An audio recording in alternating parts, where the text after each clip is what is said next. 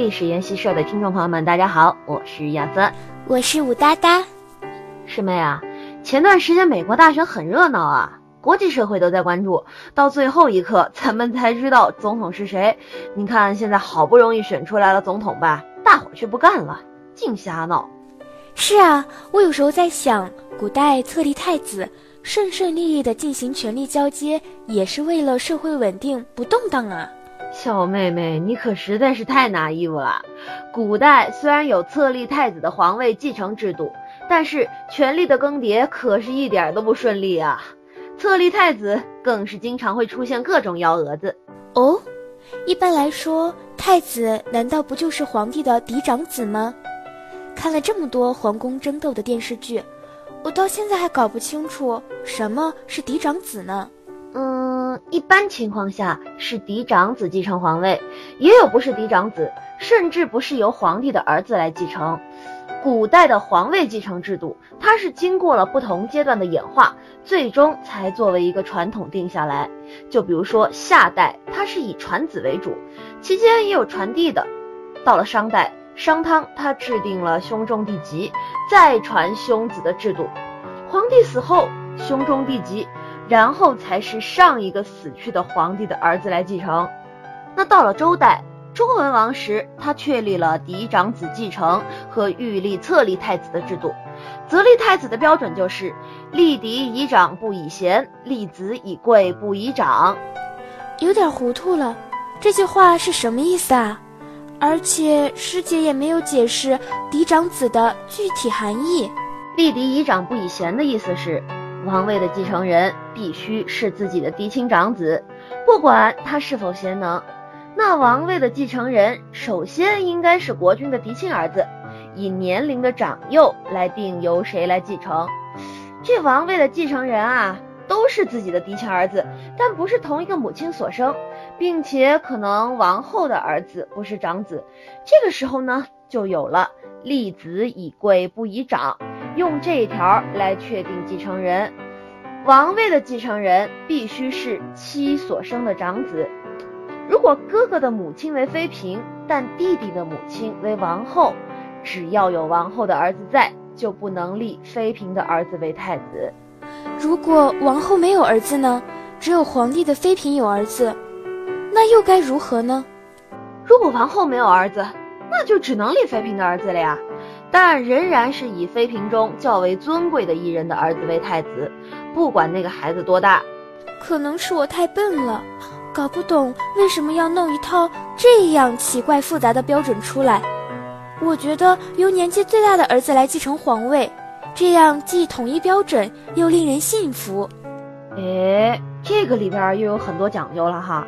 它涉及到古代另一个皇室传统：子以母贵，母以子贵。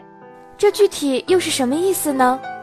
我看电视剧的时候，清太宗皇太极的正宫皇后哲一个儿子都没有，而长子豪格呢，他的母亲又是连名分都没有、地位极低的庶妃。所以，顺治才有了机会。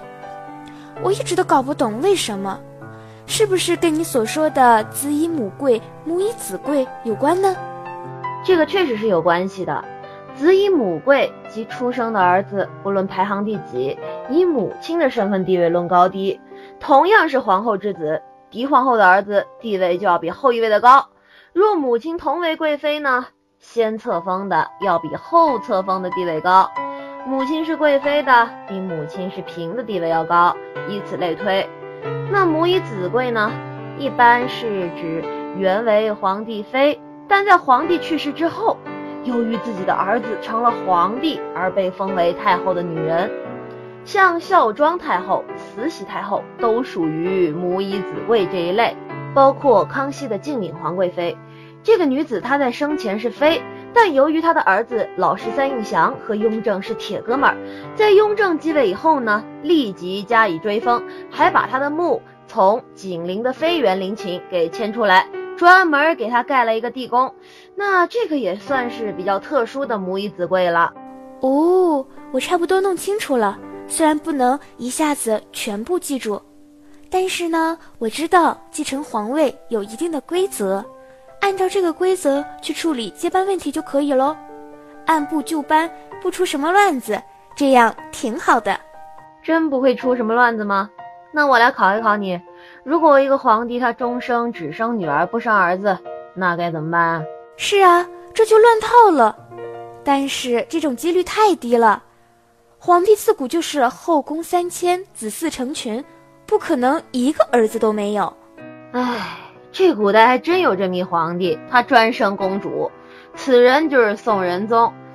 唉，公主生的多没有用啊，制度不允许啊。还真有这样只生女不生男的皇帝啊！我很好奇，最后是谁接班的呢？唉，这皇帝他没儿子，但他可以有侄子呀。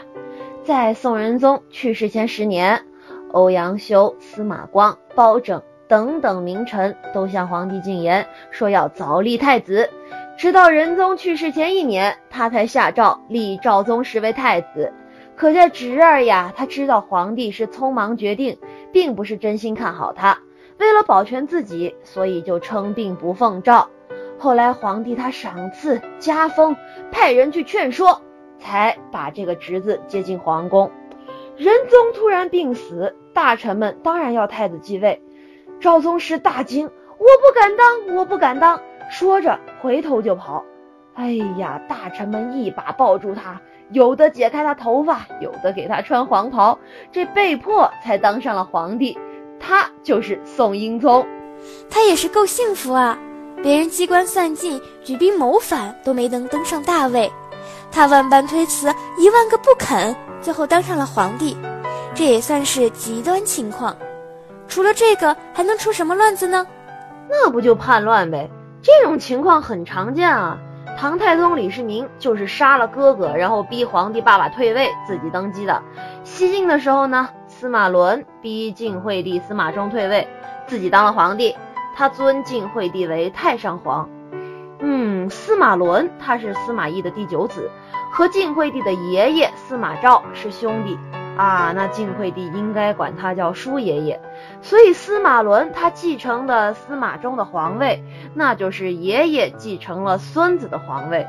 哎呦，这个是中国历史乃至世界历史都罕见的哟。晋惠帝司马宗，就是那个在灾荒时期问百姓何不食肉糜的皇帝吧？如此不懂政务，怪不得会引发叛乱呢。